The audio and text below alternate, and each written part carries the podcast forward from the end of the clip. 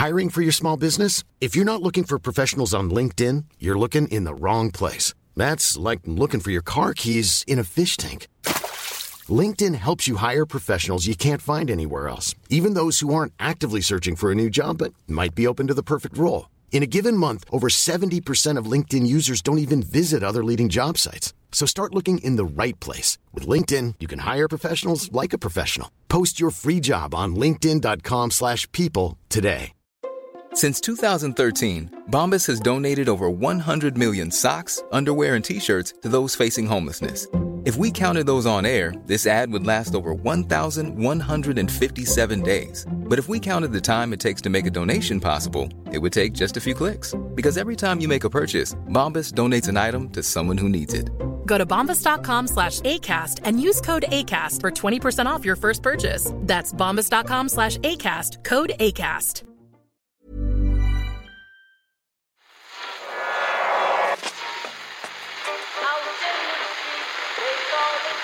Is that? That's the second time it's gone off. They never go home, they never go home, they never go home, those, those, those boys.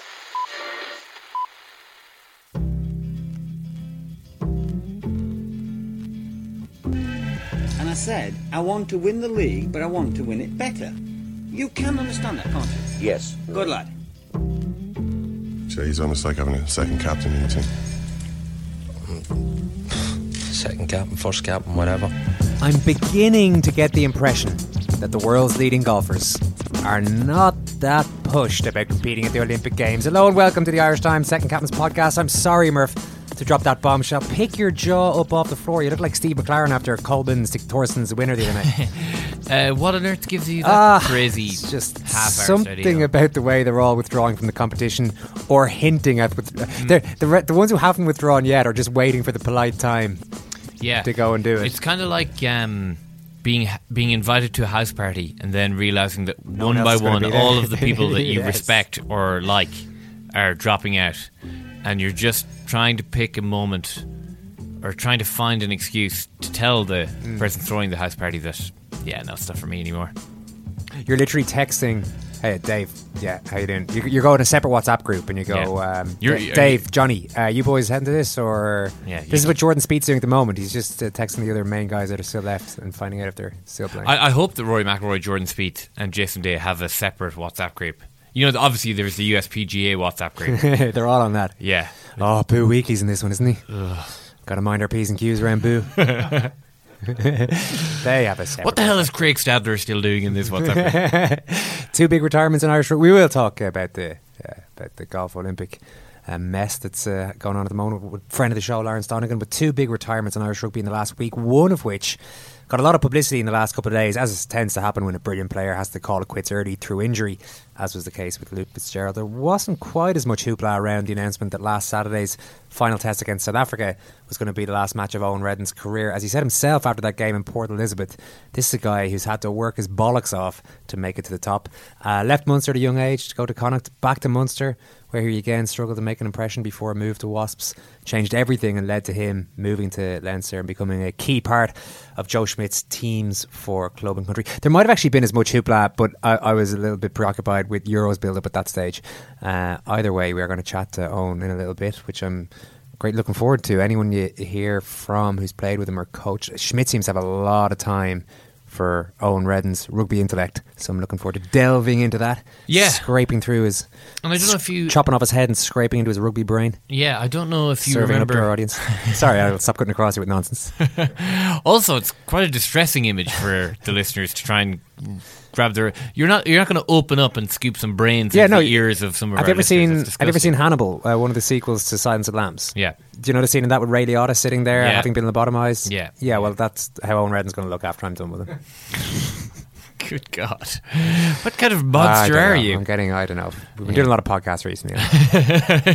My mind. that is true. That is true. I don't know if you remember um, Anthony Daly's autobiography. Dalo. Dalo, yeah, he was talking about having uh, met Joe Schmidt, and uh, one of the things that Dalo was really struck by that Schmidt was talking about was the amount that he would delegate to the players. That Schmidt would delegate to the players, and Eoin Reddan was a key part of that. That's right. Yeah.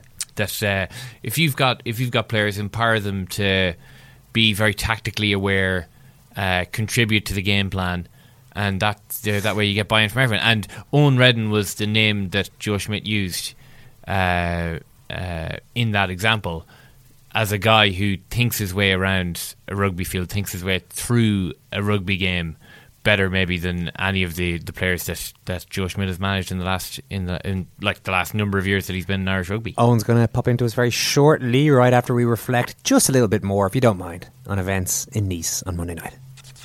Timbuktu. They're all pampered. We haven't got leaders. They're all just headphones. They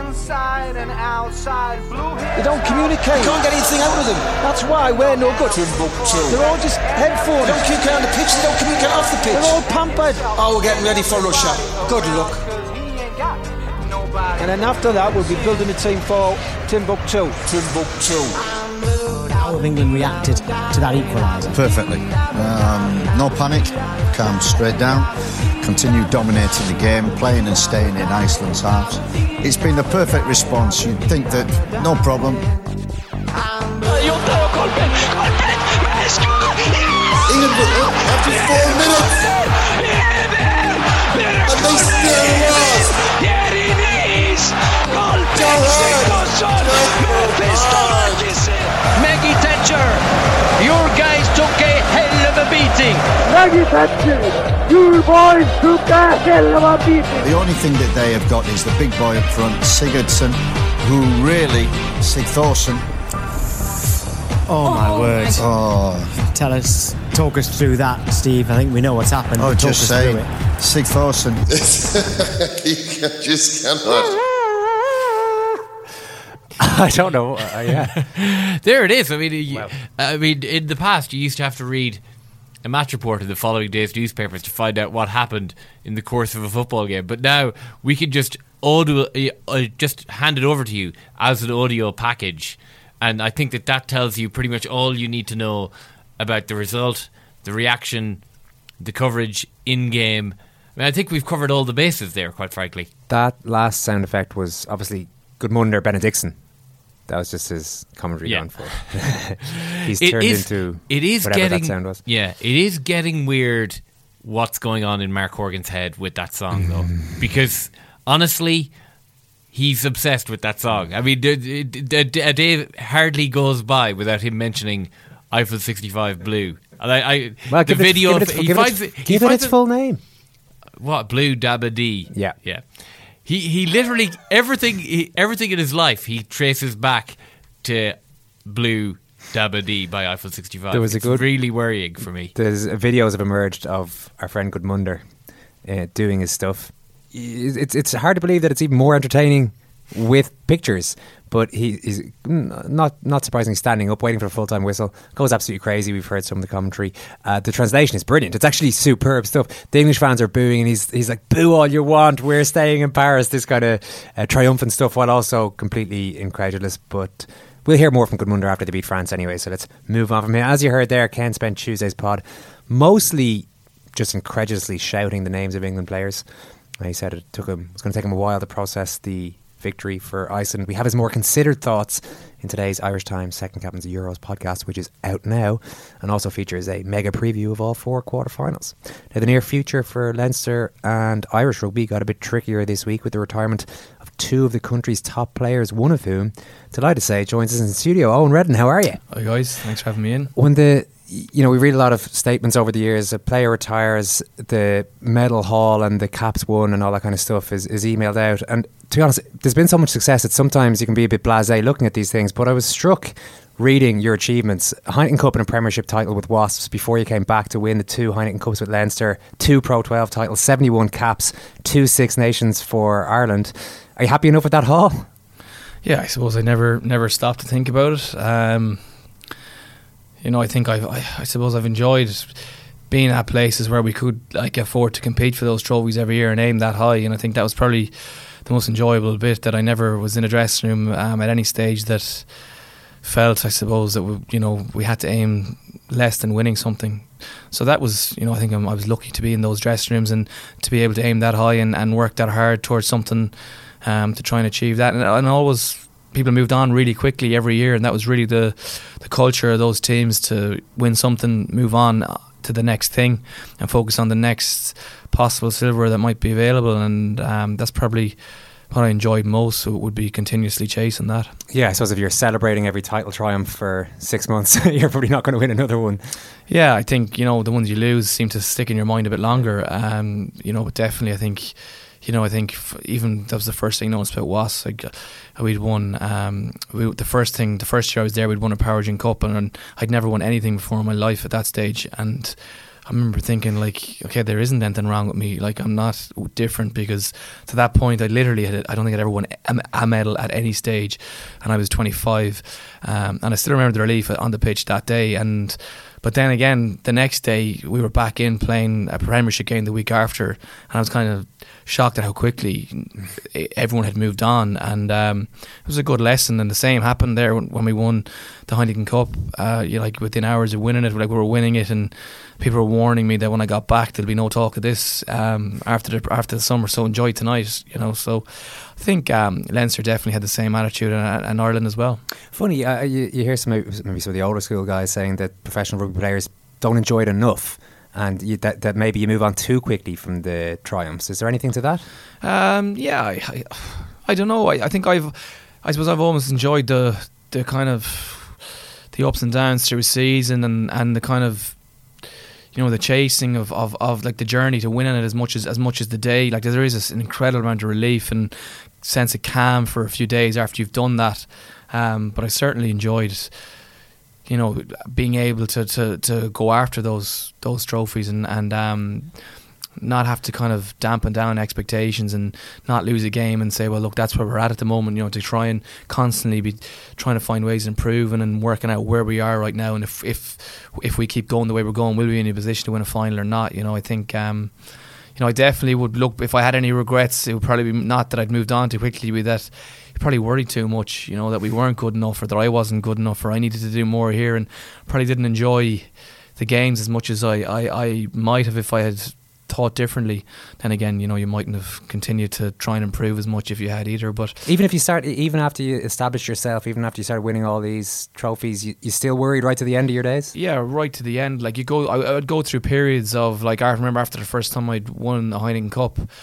you know, feeling very confident playing for a number of months, um, and then slowly but surely you'd. S- seep back into oh, I need to I need to do something. I need to work on this. I need to work on that. And I think they're good emotions, but it would be if I was doing it all again, I'd be telling myself to let them go on Saturday morning and go out and enjoy it a bit more. Um, you know, it's something I tried to do for 15 minutes, and I think I actually did for 15 minutes at the weekend.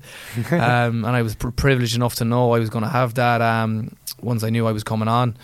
And so I just tried to do it for those 15 minutes. So I'll, I'll try and remember them. you finally relaxed in the last 15 minutes of your career. Yeah, uh, yeah, exactly. Yeah. So, um, but I think that would be the one thing I'd, I'd be saying to people would be to, you know, enjoy being good if you can. You did uh, mention there that uh, the move to Wasps, the first trophy there. Can you take us back to that time in your career when you, you know you'd come up at Munster, you'd gone to Connacht, come back, it, it wasn't really happening, and you were faced with that uh, maybe career defining decision that some players well, actually, to be honest, some players it's maybe an easier path. You just get through at the province that you start with, and you become this superstar. Can you take us back that time when you had to decide that you were going to move to England? Yeah. Um, so I, I had been playing with with Munster. I suppose I grew up. All I ever wanted to do was was play for Munster. You know, say if you had ten friends, you know, every one of them were jumping over the wall to get into the game, or you know, working out who was getting on the you know under sixteen probables and possibles, and it was always this dream that you were surrounded by, and uh, and I always wanted to, to, to, play for Munster. So after two years in Connacht, which I which like I really enjoyed, and um, I kind of just when when it, when option came up to came to Munster, I just took it. Like I didn't even think twice, and uh, you know looking back, it was probably a bit of a logjam of scrum halves at the time. Um, you know there was Peter Stringer, Mike Prendergast, Frank Murphy, and Tomas O'Leary was was kind of coming up at that stage as well. Um, the first year I played a good few games and really enjoyed it. In the second year I didn't get much opportunity at all. I think I might have played twice in the year and they might have been off the bench. And uh, you know, Munster told me in January that there wasn't probably going to be probably wasn't going to be anything for me um, the following year, which was devastating. And I literally was thinking about you know which which accounting firm I'd be applying to to start um, in. which was tough going. And um, but I always, you know, I used to, I suppose, even the lowest times, I'd, I'd probably just, you know, imagine somehow or to deal with it. I ended up like just imagining things going well or playing for Ireland even at that point, um, because I really. You know, I couldn't believe how quickly it had turned from 12 months previously when I was enjoying my rugby and playing quite well to a point where I was possibly finishing um, Mm. at such a young age.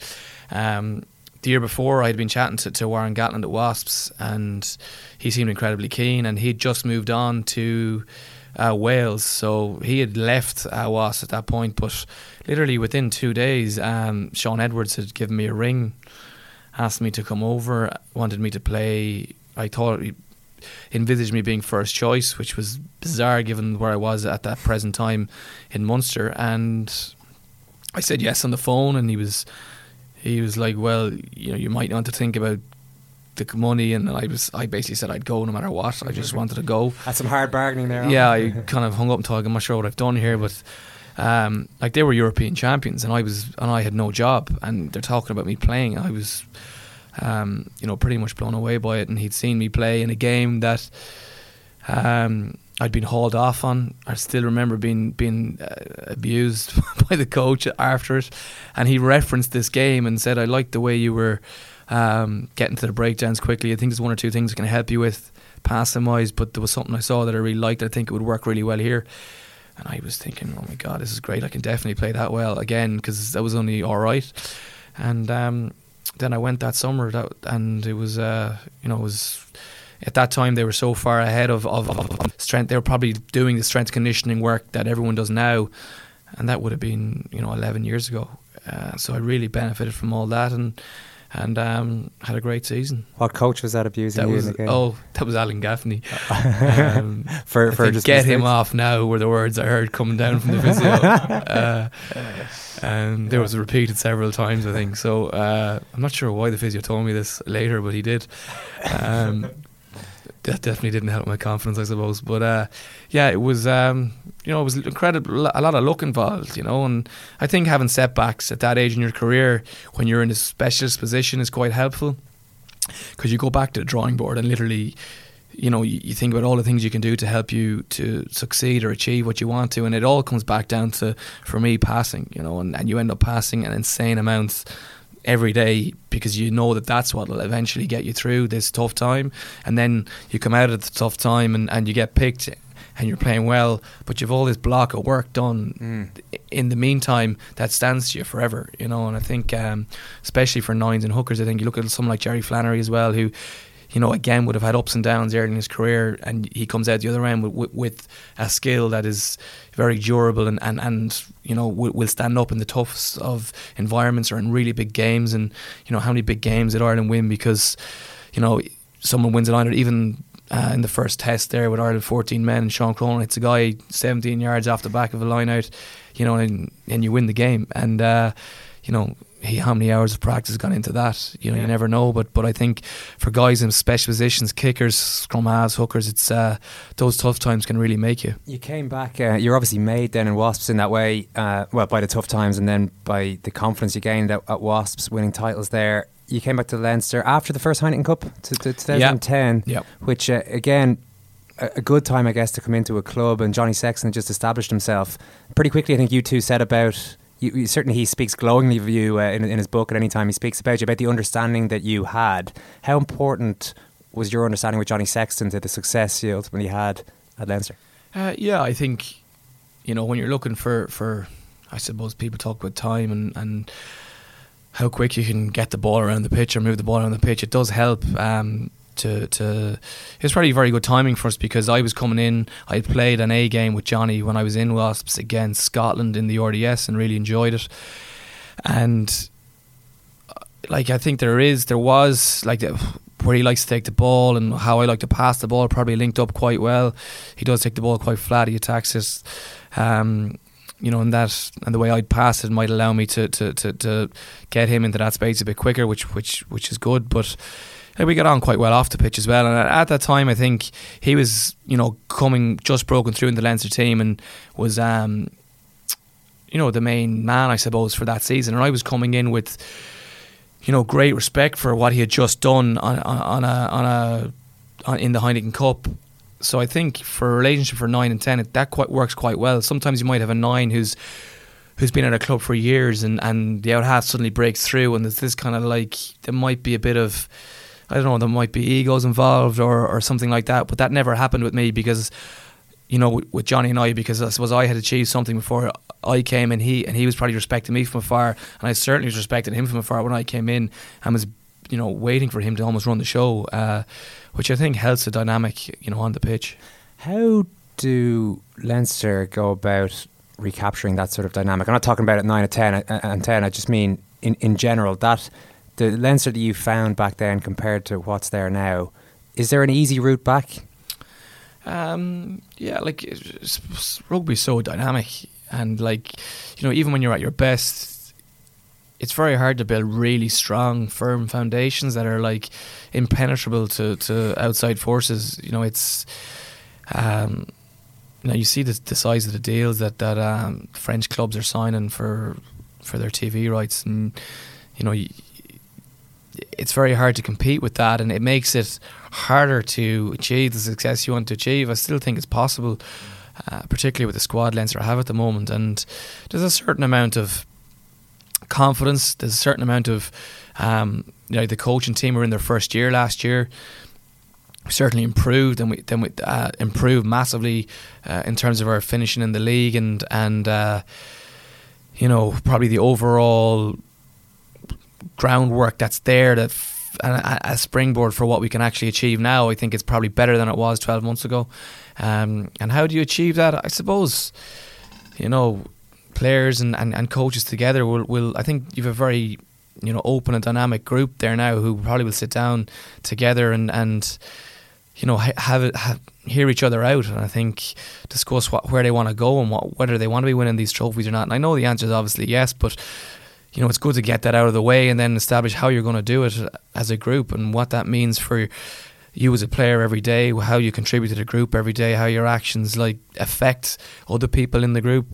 Um, you know, because it's the work you do in September and October, and November that win you those trophies. You know, you need to be improving right throughout the year, and you know, you might find it hard to improve week to week when coaches are um, analysing you and correcting you from one Saturday to the next. But if you if you give a guy 12 months and say, or nine months and say, in nine months, can you be better at the four following things? And he takes responsibility for those things. Of course you can. You know, of course you can. And um, I think that's the kind of thing that that Leinster needs to do now. Um, and I think you know Leo is a very smart guy, a very reflective guy, always assessing himself, always working out what he can do better. And and um, I think because of that, he'll get there in terms of being a top top level coach. You could, you probably could be describing yourself there in some ways because Johnny Sexton sa- uh, said of you, uh, Eoin Reddan, most regular roomie, great conversationalist, deep thinker, plays the markets and studying for potential career in the world of finance, but could be a great coach.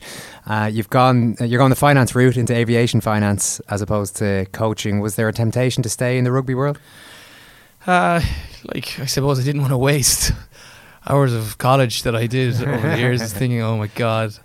And um, yeah, I don't know. Like, I suppose rugby is scary in some ways, and how much you could get lost in it, or how much you could you could study a game or study an opposition. And um, I suppose in some ways, I'd like to know if if I can be happy and and achieve something in a different career. And if I can't, then I'll have to work my way back. And if I can, you know, that'll be it, I suppose. Um, kind of always felt I'd like to give something else a go at some stage, and, and it feels like the right time for me now. Um, I'd like when I'm older to be able to think I did more than just one thing in terms of just from my own head.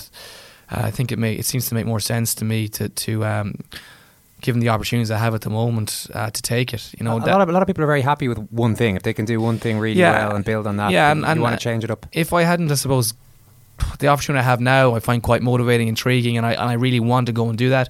If that wasn't there, I think maybe I would be banging down doors, just trying to go coaching and, and going after that one thing. So it's it's hard to say that that I'd be searching con- constantly away from rugby if if I didn't have this other opportunity. But I suppose this has been something I've been aware of, and it's something I've probably knocked on doors to try and bang them down a bit to get into, and then when it's come up, I, I've taken it. So it's probably more than that than than anything else. You know, I think if I didn't have this um, curiosity about this other role that I would be looking at trying to stay in rugby. I just I think hearing from former teammates and even Joe Schmidt has talked about how he would sometimes bounce things off you. Uh, you know, he'd give you some obscure pointers about to, to look out for on the field, and then look for feedback from you. Did, were you always quite an analytical kind of a player, both both self analytical, but also of what was going on strategically? Um, I think about how I think a lot. You know, I think that's that's pretty important, and, and maybe that helps you kind of work out you know how to deal with ups and downs and, and, and getting picked or not getting picked and, and might give you a good vibe on how the squad is going on a tour or during the Six Nations. Um, you know, and then there's a rugby. I suppose I've been exposed on a on a rugby like point of view. Like I've been exposed to lots of different coaches, like Ian McGeechan and Shaun Edwards were my coaches in in um, Wasps, and then I came home and Michael Cheika was my coach, and then Joe Schmidt took over, and you know what I mean. Some pretty big names there. Yeah, and. Uh, you know some pretty pretty amazing um, rugby minds in terms of how to win and different ways of winning. Like one, the, the trophies I won with Leinster were probably based on, you know, unbelievably exciting attack, all out moves and things done at an extremely high pace. And then the first trophy won at Wasps was, you know, built around um, an incredible defensive system and and the effect that an incredible defensive system on a certain day and a big day can have um, like for example, you might play with that defence in December away to say in what maybe away to Newcastle for Wasps and the energy levels mightn't be there and they might have a great day and throw the ball around and get outside you a few times and score a few tries and but then you bring that to a final in front of 80,000 people and you ask guys to actually pass the ball four times you know in the first play of the game and you're asking us to just actually tackle people harder than we have all, all year you can kind of see why maybe the, the skills that they're used to performing are actually going to be under pressure on that day and the things like we are where we're lined up to hit people and all, and, and that's all you got to do is hit them a bit harder. Yeah. It probably comes more easily um, and then you look at Connacht this year and you look at the way they've played and you know I remember hearing specifically from their coaches after we played them that the way the weather was at that point it was a horrendous day but it was close to the end of the season. This was during the league that they felt that the weather was going to get better, obviously, because May was coming and they wanted to be able to play this way on the biggest days. So they practiced it when it was when the weather wasn't good, and then ultimately that's what they did, and it showed it showed it on the final. Were you surprised how good they were towards the end of the season? No, um, I wasn't. I thought they were very consistent, and like the aspects of their game, I suppose, like their ruck was extremely efficient. Obviously, they looked like they're playing extremely expansive rugby, but for the detail that goes into say an Irish ruck and a Connacht ruck would be very very similar and and you can see how effective that is in, in terms of producing the results that knock on from, or that follow on from that. Um, I wasn't surprised at all. I think their defence is really good, and it's totally underestimated because of their attack. Really, not not because of any other reason. Just that, um, but their defence is quite aggressive. It's quite hard to play against as well. Um, and they had all the right ingredients going into the final, and I, I wasn't surprised I'd have preferred if we'd played better, you know, but even if we had played better, I still think it would have been a tough game. Thankfully, your career didn't have to end on that note because you went to South Africa. As you said, you really enjoyed that final test, those last 15 minutes on the field. Compared to how it often ends for players, um, maybe what a victory would have probably topped it off, but like, to be out there and to be plugging away at the South African line wasn't a bad way to go.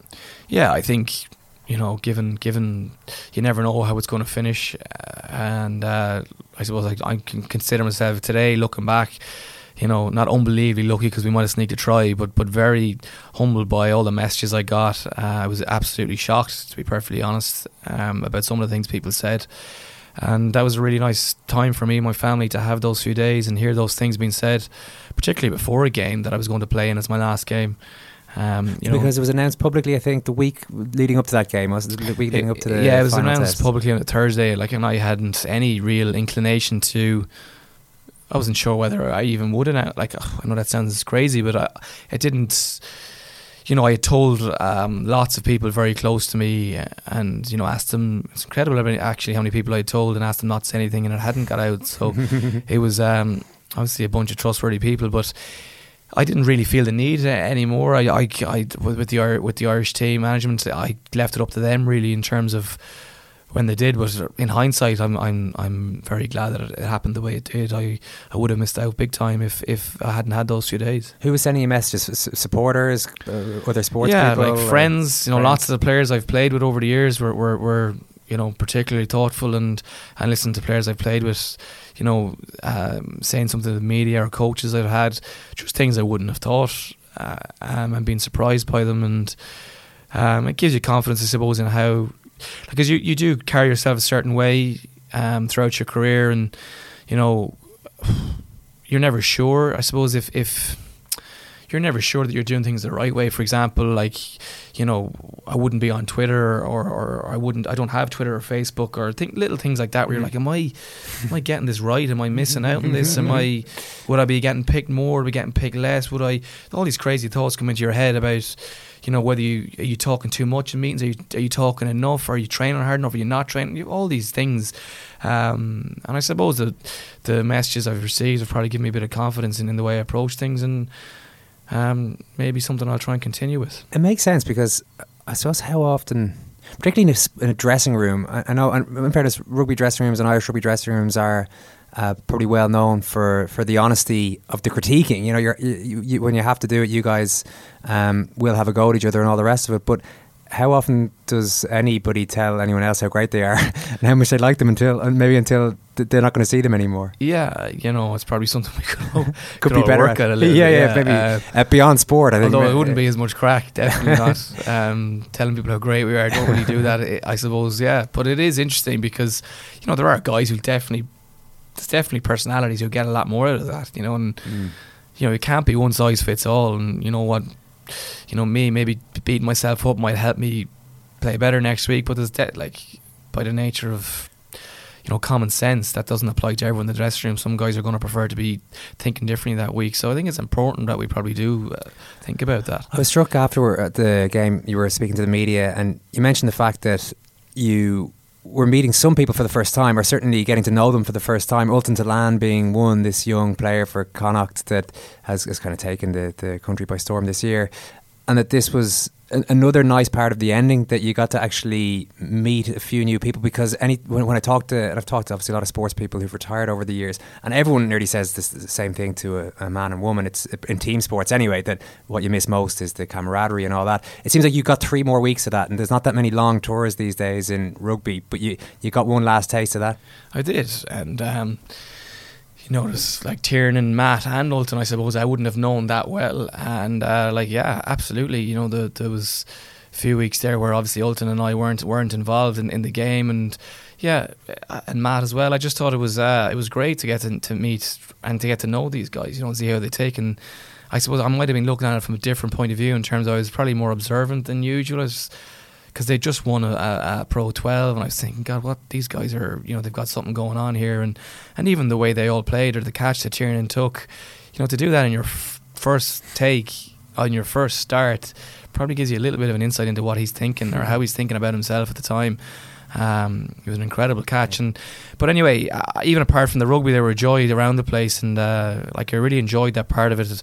And knowing it was my last three weeks was great, and I told all the lads like on the tour one by one nearly, um, and it was nice to have those few minutes with people as well. did you have any family around to mark the occasion Yeah, my dad was came for the full three weeks, and my brother flew from New York, surprised me actually, which was Brilliant. which absolutely blew me away. Yeah, um, so he gave me a ring about an hour beforehand because he wasn't going to make it to the hotel before the game. But uh, that was amazing. Yeah, absolutely amazing. It sounds Talk like about making it more memorable. You know, was It, it sounds like your dad is. You said in your statement that he's barely missed a minute of your rugby career, so he was going to be there regardless. Yeah, he literally has barely missed a minute. I think like there's a real, real turning point for me about three seasons ago when Ireland played New Zealand um, here in the Aviva and nearly won. What Yeah. year was that? Was that 2013? 2013, wasn't it? Yeah. Yeah, 2013. So three years ago, and uh, I'd been involved. I'd started against Australia week before, and you know it looked like I was going to be involved that week. And Joe, late in the week, had decided he was going to, you know, grow the squad and give a few guys on the bench a chance that hadn't been involved. So I was dropped. It must have been his, his game was on a Sunday, so it was as late as the Wednesday, I'd say, when I found out. And then I was like, well, will I go to, will I go to, um, and this is when people around you really help. Will I go to Treviso or what, you know, will I stay around, stay around the camp? And I remember ringing my wife and she was, you know, she was, you know, sometimes you know extremely smart in terms of what what to do next. What, knowing me, and she was basically saying, "Go, go and play. You know, just go and play, and, and don't don't hang around and dwell on not being picked." So I was like, "Fine, that's that sounds good to me. That's exactly what I was thinking." So um, rang my dad to tell him he was obviously gutted. He was booked in home for the weekend, two tickets booked um, in for him and his friend to come to the game. And then I rang him to say, look, I'm I'm going to Treviso. I'm going to be on the bench for Leinster because I can't change the team so late. And like literally, you know, he rings me the next night and he's cancelled his trip to New Zealand or to the New Zealand game, Mm. and he's coming on my flight to watch me sit on the bench against Treviso away. You That's know? great, yeah. And I literally, I remember thinking, warming up, I was like, not, probably never feeling worse about a game, you know, and thinking, he's, dad's come over here now, come on, you know, you need to, you know, this, this is, you need to front up here a little bit. And, uh, and it definitely made me, um, got me going, definitely. And then I actually played pretty well. Played Northampton or played for Scarlet, played against, and it was at the time when I suppose we'd have been competing at Leinster as well, myself and Bossy and Luke at the time. Um, played well, got picked again the following week, and then played against Northampton over there, and we won by 40 points. And I went on to have a, a, a pretty good year. And like, you know, some sometimes you kind of look back and think him coming was probably a huge. Uh, Sort of a fillip, I guess. Just, it just yeah. I just got me got me over the the initial disappointment allowed me to actually play well that weekend which then kicks you off to the rest of your career you know I end up coming on against Italy after 20 minutes in the Aviva we score you know we win by a lot of points we win the we win the tournament Six Nations tournament a week later by a point you know and it all I just kept on thinking back to that one day when Mhm. he's on the phone telling me he's, and he like that game missed that game for him is is incredible you know and that's the kind of support he, he's always given me and um, there's a few days like that that definitely stood out. Yeah, no, it's uh, it's it's brilliant. It's been brilliant talking to you as well. I should ask you about Luke Fitzgerald as well, who also had to retire. And Yeah. I guess that's one of the one, what we're talking about. He didn't necessarily get the look at times, and I Yeah. interviewed him a couple of times. He always seemed to try to stay positive, try to stay stay upbeat about his injuries when a lot of players might have even given up sooner. I guess. Yeah, he was um, incredible around the place, and I suppose in terms of his his dedication to whatever it was, whether his rehab or his training or um, getting better, like to have around the place, even when he wasn't playing, when he was injured, like he was kind of setting the bar for for people in the gym or setting a bar for people doing extras, and then playing with him was just, you know, I mean, I think you know, I heard some people say you haven't seen him at your best, but to think that is kind of scary, you know, because I remember even even the semi final here uh, against Ulster, he was phenomenal in Mm. terms of his basic work, you know, ball in the air, carries are like real simple things, but done incredibly, incredibly well. And he obviously had that game breaking ability, and like, and more importantly, I think he's a brilliant guy. He's a really, really good um, friend. Uh, he's incredibly thoughtful for, for, for people around him and, and like checking in with people and uh, I think you know he'll be sadly missed from that point of view. Um, he's a he's a top bloke. He's a good friend and and, and I'm I'm sure you know knowing him he's he's probably going to take this really well and and and and, uh, and move on quickly. And uh, but it is it is tough going and it's probably a bigger loss uh, for Ireland and, and Leinster maybe than it is for Luke because I'm sure he'll be fine. Absolutely. Well, listen, uh, a couple of big losses this week for Leinster and Ireland, but we wish Luke well if he's listening. We wish you well on in your new career in aviation finance. Thanks so much for popping into us. Thanks, Hudson.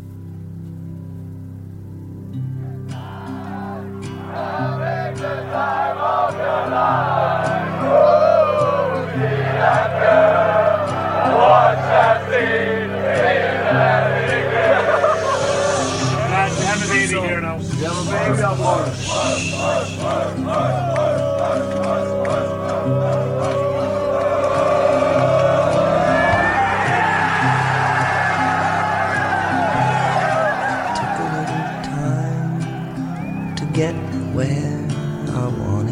Well, there are a lot of great moments. The performance against Italy was fantastic. Not winning the game against Sweden was actually a disappointment to me. Crosses back to the edge of the penalty area. You felt at the start of the tournament you needed to win a game to give yourself a really decent chance of qualifying, and it looked as if we'd spurned that. Combining that there with the crowd that we had, the supporters that we took, the humour that they uh, had throughout the tournament, uh, the stories coming back about um, one of those YouTube things of the nun on the train. Singing um, Our Father who art in heaven. To, I think that was brilliant. And far more highs than lows, I have to say. From time to time, I get heavy hearted,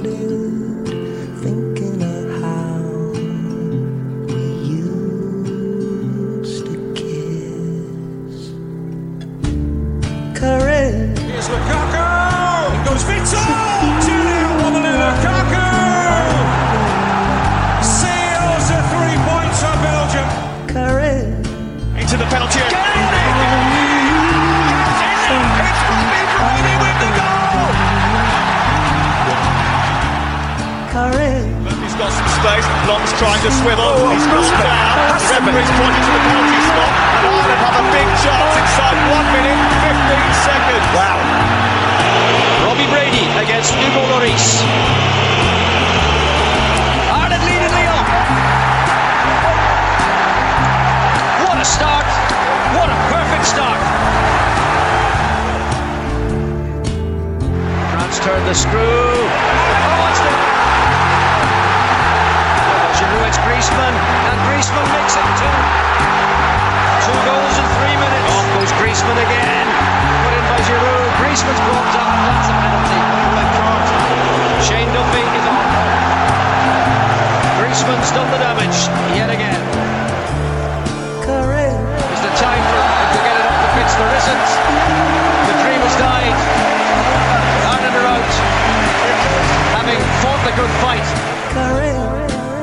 felt like I was there for us today. And our fans are unbelievable, and would love love to go a bit further for them. But um, we hope we made people proud because our fans are amazing and everyone back home is amazing. And as I said, we're just disappointed we couldn't see it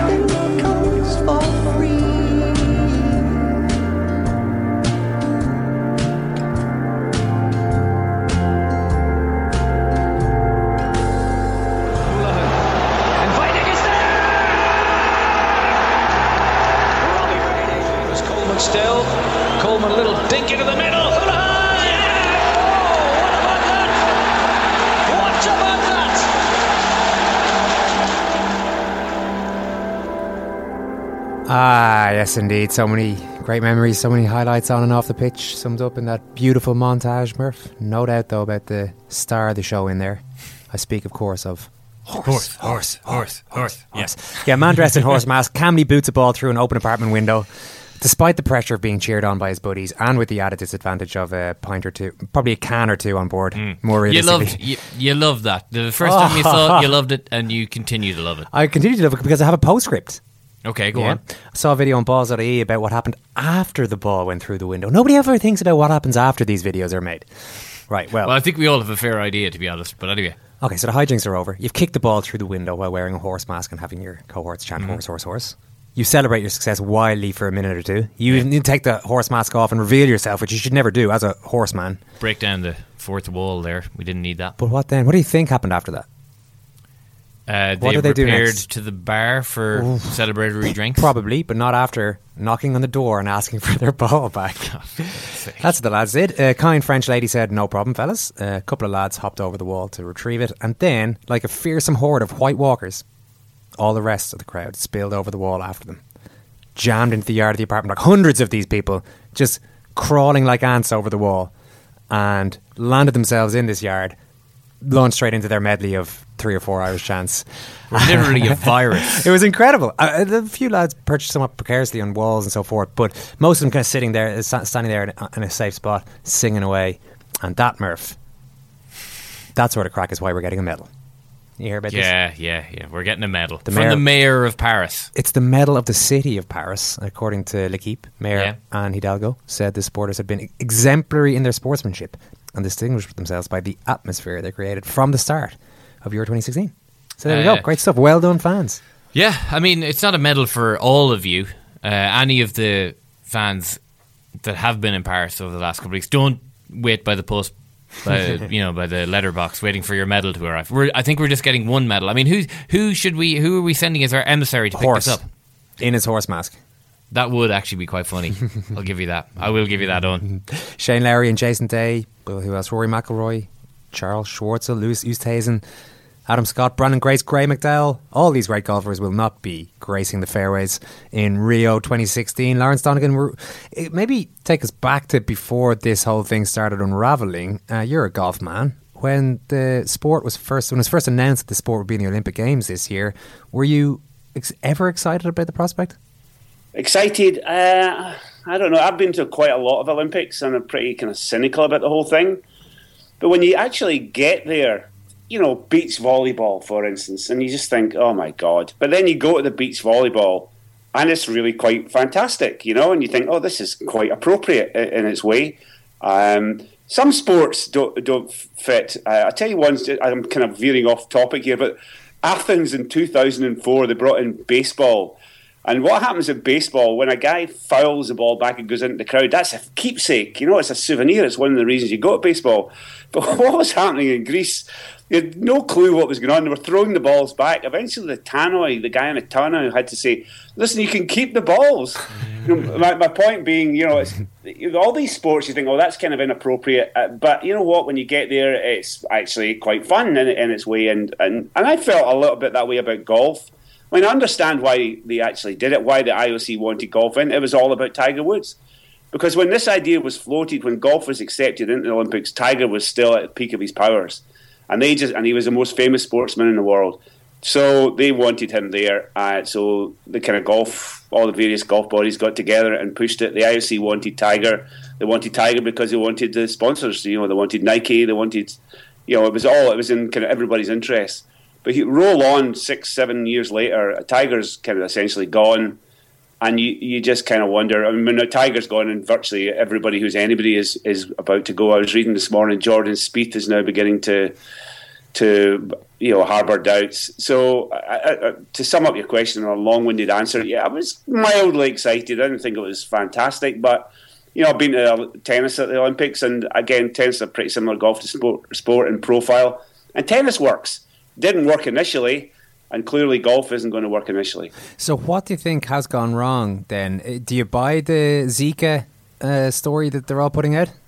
Uh, absolutely. I mean, it's just utter nonsense. I mean, you you know, is are golfers uh, uh, more prone to you know infection from any kind of virus than any other athletes from any well, well the sport? argument is that they're more exposed to it playing outdoors and playing in this reclaimed swamp well there's a lot of sports played outdoors at, at olympics. I mean you know uh, okay swimmers are less prone to it but you know they're walking around in rio de janeiro or whatever.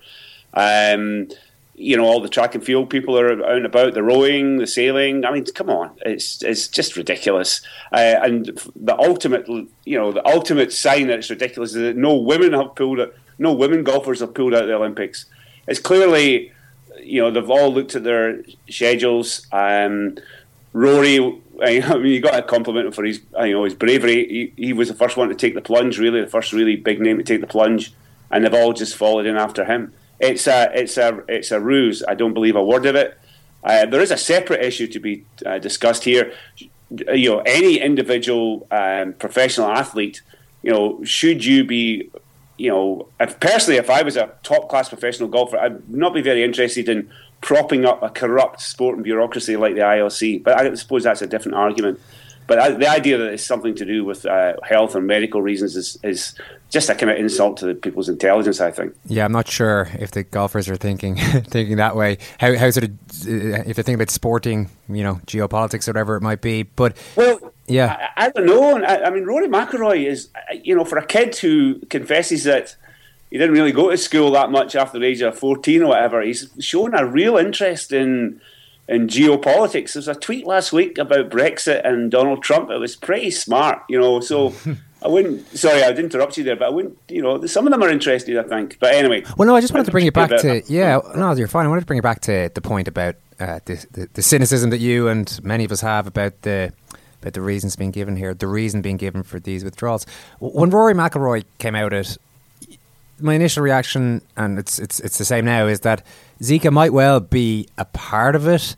Another part of it is that the Olympics aren't going to mean a huge amount to somebody like Rory McIlroy who has so much else going on in his sporting universe. And there's also the thorny issue of how bothered he is about representing Ireland. Uh, Shane Lowry. I mean, n- neither of those two other factors really applied to Lowry. We know that he's he bloody well wants to represent Ireland when possible. Uh, an Olympic gold medal at this stage of his career would be something I'd imagine that he'd be quite interested in.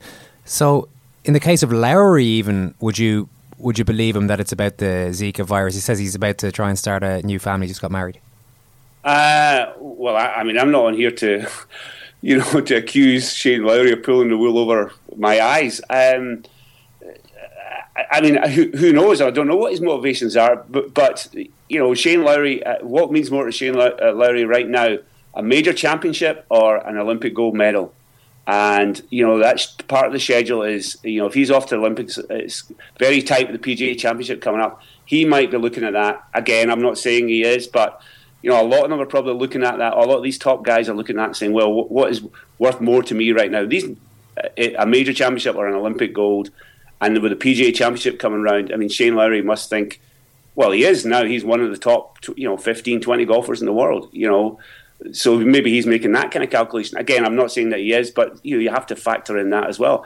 And just quickly, this week is uh, essentially there's also a problem with the Olympics. The format of the Olympic golf competition. Uh, competition. It's a 72 hole stroke play event. Essentially, it's a, a world golf championship event. There's one of those on this week at Firestone in Akron, and I swear to goodness, I am a golf fanatic, a golf nerd and I'm utterly bored by the idea of this tournament this week.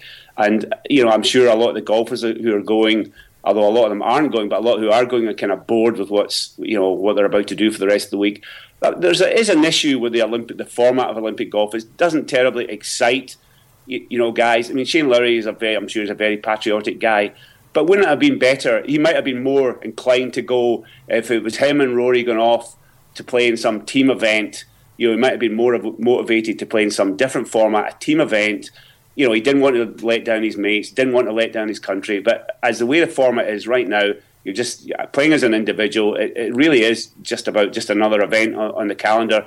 And given that there's a PG, uh, there's a major championship right after the Olympics, then uh, or right, you know, in and around the Olympics, then you know you've got to make a choice, and I think that's what they're doing. Can you understand the anger of the non-golf Olympians? I mean, we've had a few uh, boxers over here uh, decrying, well, Rory in particular's decision. Katie Taylor, another one bites the dust. She tweets after, uh, alongside a photograph of Jason Day's statement. I wonder what excuse the golfers would have met if there was no virus. Uh, what, w- well, what would you say to these non golfer Olympians? Uh, well, well, you know what?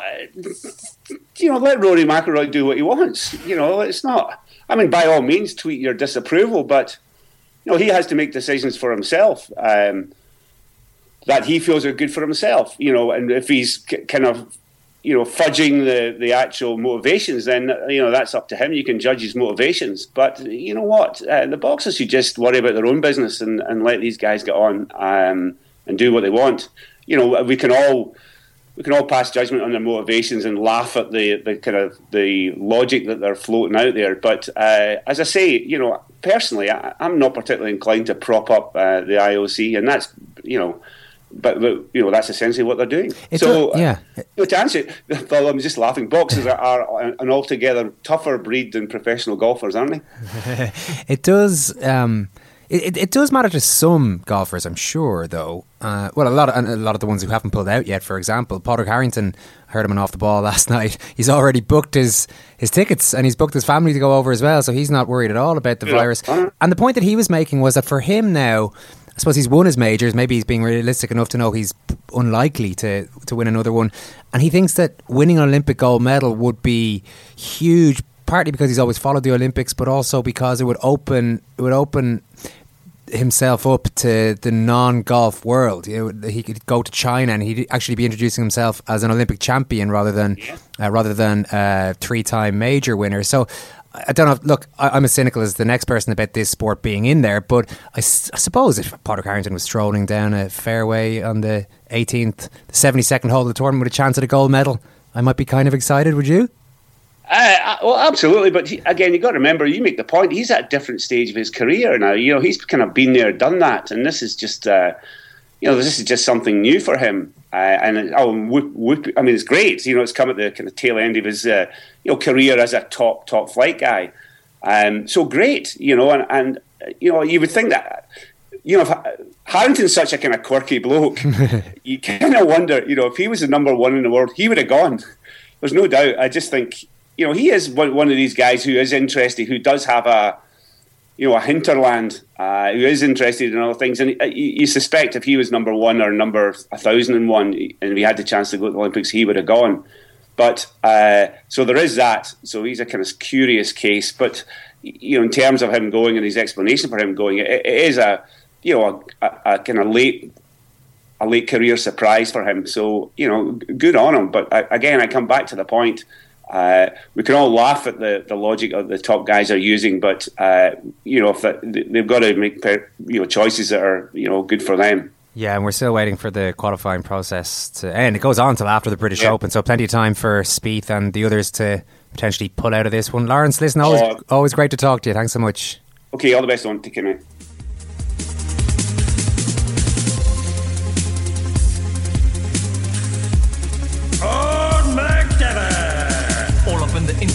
Eoin McDevitt worldwide.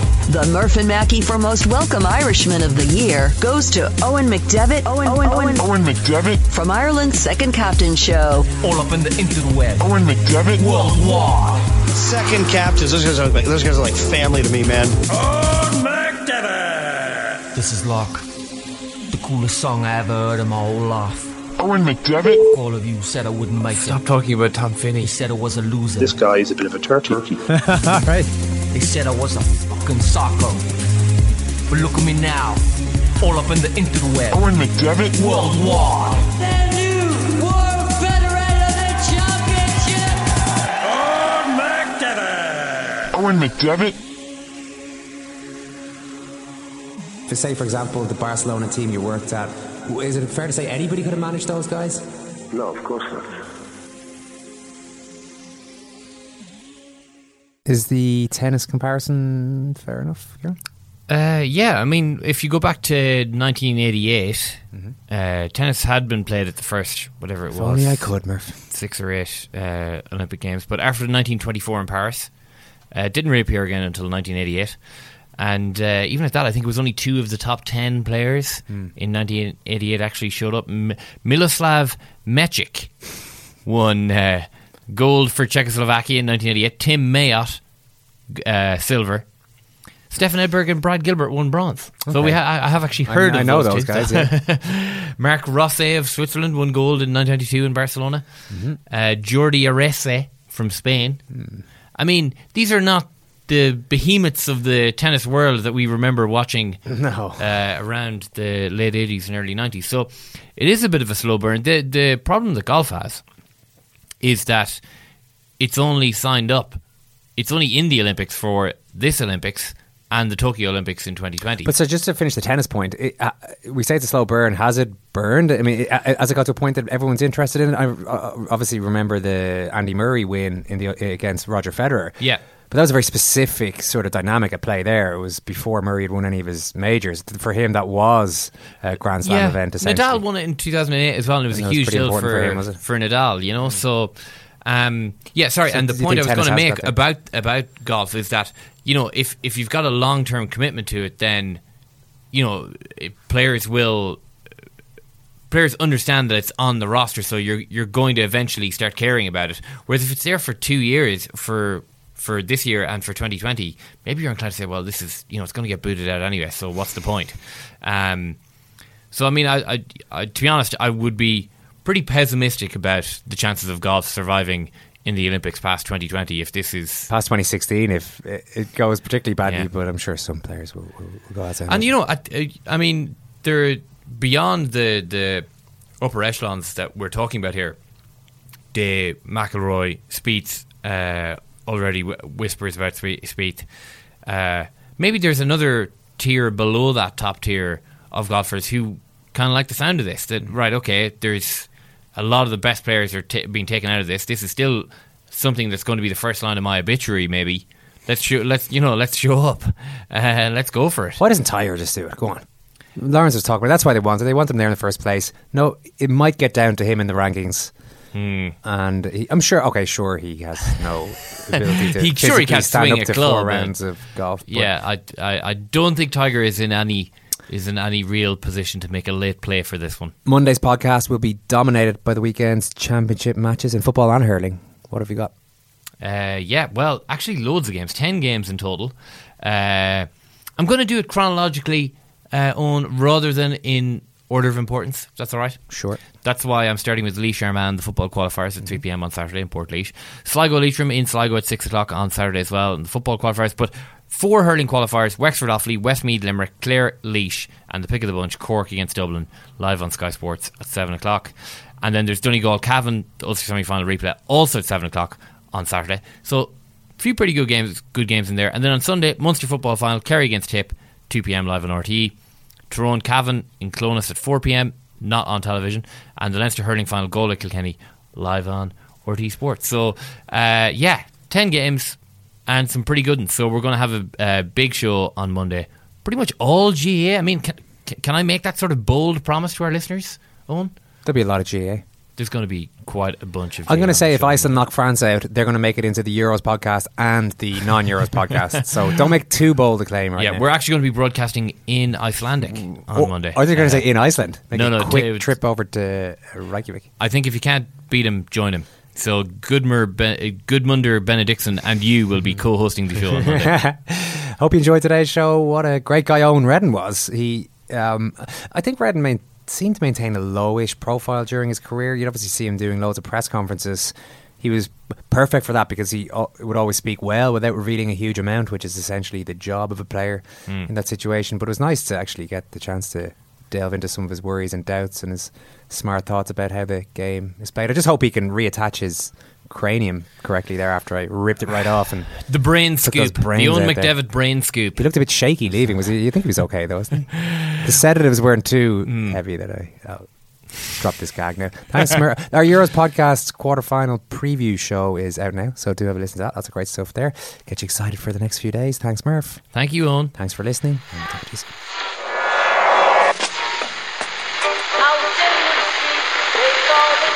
Whose that? That's the second time it's gone off. They never go home, they never go home, they never go home, those, those, those boys.